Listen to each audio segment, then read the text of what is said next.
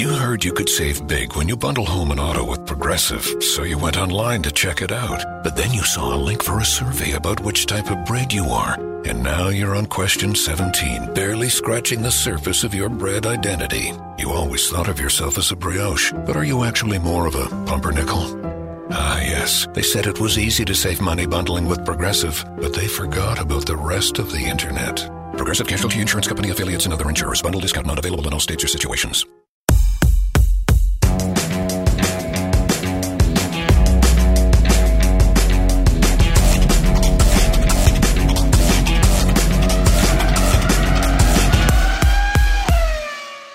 Hello and welcome. It's time for this week's episode of the Inside Line Formula One podcast. Kunal, I'm very excited because July is my second favorite month of the year. So we have three iconic Formula One races this month. There's Austria this weekend, followed by Silverstone, and then Hungary. Yay! And in my view, Austria is to Formula One what Wimbledon is to tennis. And it is Wimbledon time, by the way. You know, you love all these strange comparisons. and they're highly debatable, let me tell you. By the way, one of your favorite drivers, Sergio Perez, he has said that racing in Austria is like racing with nature. I like how you've disowned Perez anyway. And uh, I have one more actually. So Silverstone is to Formula One what Lords is to cricket, the mecca of motorsport. Most definitely so. Well, now you should have a comparison for Budapest too. On popular demand. Come on, Kunal. Okay, I wasn't ready for this, but Budapest is just Budapest, a lovely circuit that is actually got the characteristics of a street circuit. Faff. I'm going to ask you this true. again on next That- week's that is true, podcast. Though. Although Budapest has a lot of history. Also, one of my favorite European cities to holiday in.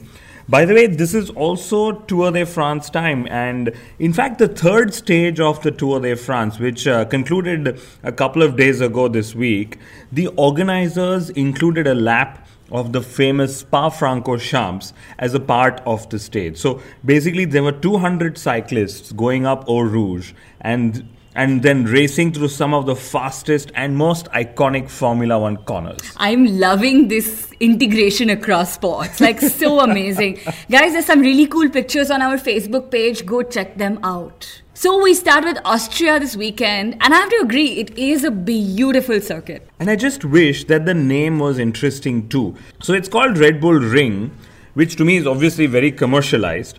And I wonder if this is the only circuit on the Formula One calendar that's got a sponsor name in it. And I probably think it is.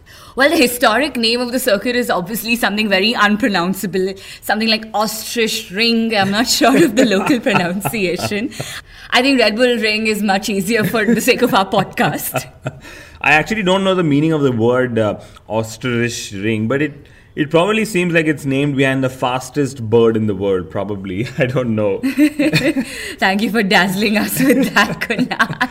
By the way, at the Austrian Grand Prix, lucky fans will be allowed to wave the checkered flag. So, good work from Liberty Media yet again. And frankly, we should stop calling them Liberty Media because they're now called the Formula One Group. And uh, they've actually paid billions to be called that. So, I'm sure they're not happy with this. Yes, so at the Austrian Grand Prix, it's going to be Mercedes versus Ferrari yet again, very excitingly. And it's Red Bull Racing's home race, but I don't think they're in the mix for top honors. Unless we have a situation like last race play out again. This will actually be a crucial race for Ferrari because the perception is that after Monaco, Mercedes was pulled away from Ferrari, and my mind still goes back to qualifying in Baku, where uh, you know it was horrible qualifying for Ferrari. They were a full second behind. So the paddock perception is also that the FIA's clampdown on oil burn has actually hurt Ferrari's pace. Basically, on one hand, the FIA acted against Ferrari's prospects. And on the other hand, they've acted for Ferrari's prospects. Obviously, I'm referring to the FIA hearing and their final statement on Sebastian Vettel's Baku incident, the infamous Baku incident, and they've declared no further action against Vettel. Which was really funny because there was a like this whole thing going viral where people were joking about um, the FI actually disqualifying him from Baku. Yes. so there's fake news in F1 too. What do you think, Kunal? I think it's a fair view by the FI because the FI, uh, you know, by not issuing a post-race penalty or post one week after the race penalty, it just shows that they trust the stewards who uh, who did the stewarding at Baku. They penalized Vettel in the race. They penalized him post the race as well, immediately post the race. So any sanction a week later could have actually pointed to some sort of bias or not actually. And uh, frankly, whichever way the FIA would have acted, there would have been uh, allegations of a bias, I think. I think the one thing that did happen with the FIA investigating the incident was that the incident remained a talking point all through the week. So a lot of controversial PR for the sport, and I'm sure Liberty Media is pretty happy with that. yeah, although you know they should take the controversy out of this because I would have appreciated if there was transparency in their proceedings. Say they should have released Hamilton's telemetry to prove that Hamilton was not fair. They should have released their reasoning behind why Vettel was not penalized further, especially because the, the general opinion was that he should have been so. Well, I read Vettel's statement, and obviously he's accepted his mistake on both counts. First, on publicly misjudging Hamilton's intentions, and then overreacting in the heat of the moment. Yeah, and uh, frankly, I thought Vettel would get a suspended sentence and would be put under observation for the next 12 months. Well, I'm just really glad that Vettel wasn't stripped of his Baku points because if they had done that, Hamilton would have been on equal points with him when they started in Austria. Absolutely mouth watering prospects and great PR for the sport. there were already allegations in the media after Baku that the FIA let Vettel off leniently, so to say, because of the impact it could have had on the championships. And that's interesting, Kunal, because I know that there have been times when drivers weren't penalized for banging wheels at racing speeds, and Vettel picked up one for doing so under the safety car. So basically, it was just that it was deliberate this time around. anyway, Vettel found support from some really unassuming supporters, unexpected too Bernie Ecclestone and Jacques Villeneuve. so Ecclestone thought that Hamilton tried to put Vettel in trouble. And Villeneuve said that the clash was at such a slow speed that, you know, no one should bother about it. it's actually strange to hear it from Jacques Villeneuve because he would have almost lost his only World Drivers' Championship had Michael Schumacher's evil plans to bang wheels and throw him off the circuit had worked. So, yeah, yeah, true. it's actually strange to hear Jacques say that. Uh, anyway, I have two favorite parts of this Vettel Baku FIA incident. The first one being that Jolyon Palmer believes that Vettel was lucky to not get disqualified from the Azerbaijan Grand Prix. Just like Palmer is lucky to still be in that Renault, mate. Actually, Renault is so tired of his non performances that they've stopped issuing ultimatums to him.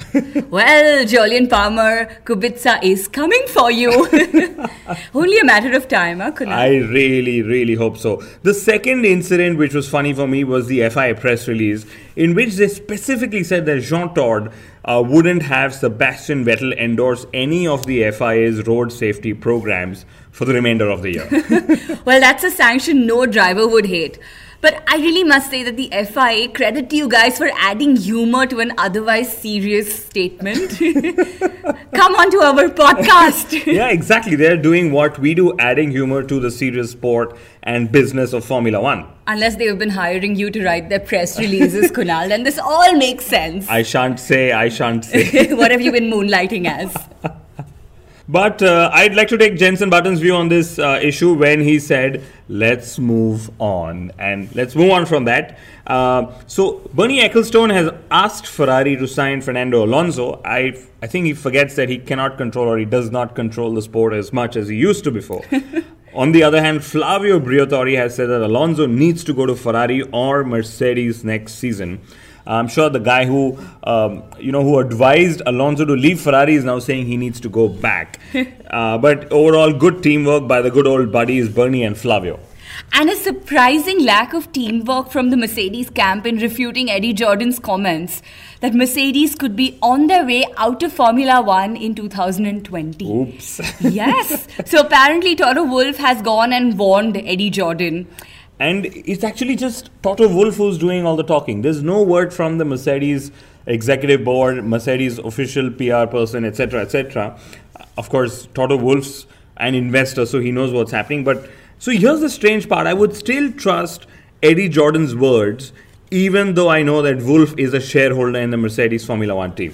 Uh, Kunal on the shareholder front at McLaren. So Ron Dennis has sold his McLaren shares for a lot of money, and basically he's cut all ties with the team. I'm wondering what he's going to do next, especially with all that money. And it's just making me believe that McLaren's dismal performance has people leaving the team left, right, and center. Precursor to Alonso, maybe. Absolutely. And uh, uh, I think uh, Ron Dennis should go to Force India. In fact, with all that money, he could buy out the entire team if he wanted to. yeah, I'm just wondering if this is why Force India has already been talking about a possible name change. Never know and Force India to Force One. Strangely, in India, the team is actually called Force One instead of Force India. So, for a large number of Indians or a majority of Indians, nothing would have actually changed. and the acronym would then be FOF1 or even F1F1. That's pretty cool, huh? I wonder what Formula One thinks about a team having an acronym F1 but uh, not once but twice. and uh, Vijay Mallya has in fact said that uh, having India in the team name isn't delivering what he intended it to, which was sponsorship. And I know this because it was my job a few years back. I'm wondering if the reason for lack of sponsorships is the India angle, or is it the owners Mallya and Subrata Roy, or you know all of the above. or maybe Kunal, it's because you left. You're not at that job anymore. Thank you.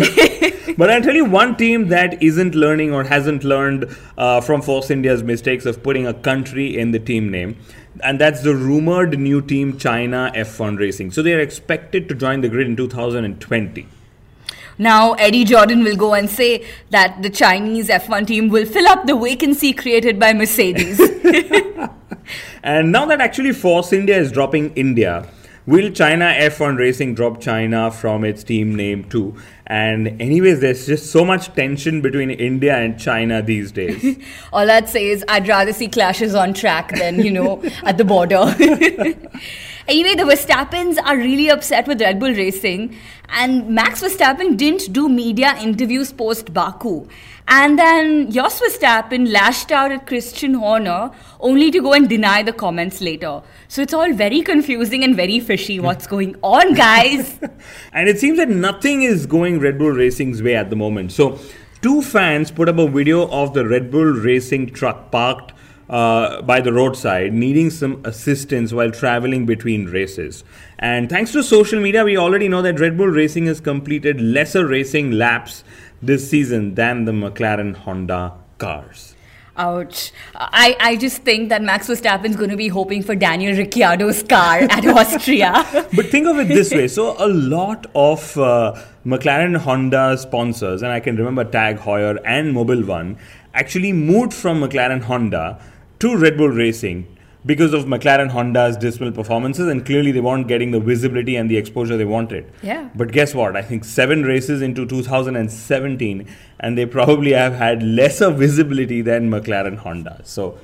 Well, Ricciardo's doing pretty well for himself, so I think Red Bull Racing is going to be happy with half their results, if nothing else. Well, let's hope their sponsors are happy because if not, then Force India has always got some more space on their car for sponsors. well, I can't wait for a Mercedes versus Ferrari versus Red Bull Racing fight at Austria. That's going to be a dream come true. Yeah, and a dream of mine, in fact, would be a suggestion that we made earlier uh, in the year that might come true in 2018. So, Liberty Media is planning a combined car launch event for the next season. That's nice. And guys, thank you for listening to us and taking our suggestions so seriously. uh, we're unofficial consultants and we know it and we love it. and I think it's a dream for Formula One fans to just have every car unveiled on the same day, literally every other hour. I know when it was such a headache to remember which car is launching on which day and then, you know, try and figure all that oh, out. Oh, yes. What a trouble that was. I think the only downside is some of the smaller teams, you know, like McLaren, they're going to struggle for coverage in the papers the next day. Ouch. but Bernie Ecclestone has finally agreed that Liberty Media is doing a better job than him. Though knowing him, he could be at his sarcastic best. nice. well, some final words on the Kubica story. So the F1 test that he did with Renault, he says that his chances of return have zoomed from 10% to 90%. So that's going to be one phenomenal test that he had. And I think it would be absolutely heroic for him to make a comeback with Renault. The only downside, of course, is that Renault aren't sure whether they'd be able to win in 2019. But I hope they can, for Nico Hulkenberg's sake, if nothing else. and uh, I think the heroic return will actually be a super heroic return if Ferrari signed Robert Kubica for Kimi Raikkonen in 2018. And that would be a massive moment for the sport, for Ferrari, and even more so for Robert Kubica. Let there be hope. Fingers crossed. Thank you so much for tuning in, guys. We're really looking forward to an exciting race at the Österreich Ring or the Red Bull Ring in Austria. And I really hope that Ferrari take the fight back to Mercedes because that's what we want as Formula One fans. Thank you.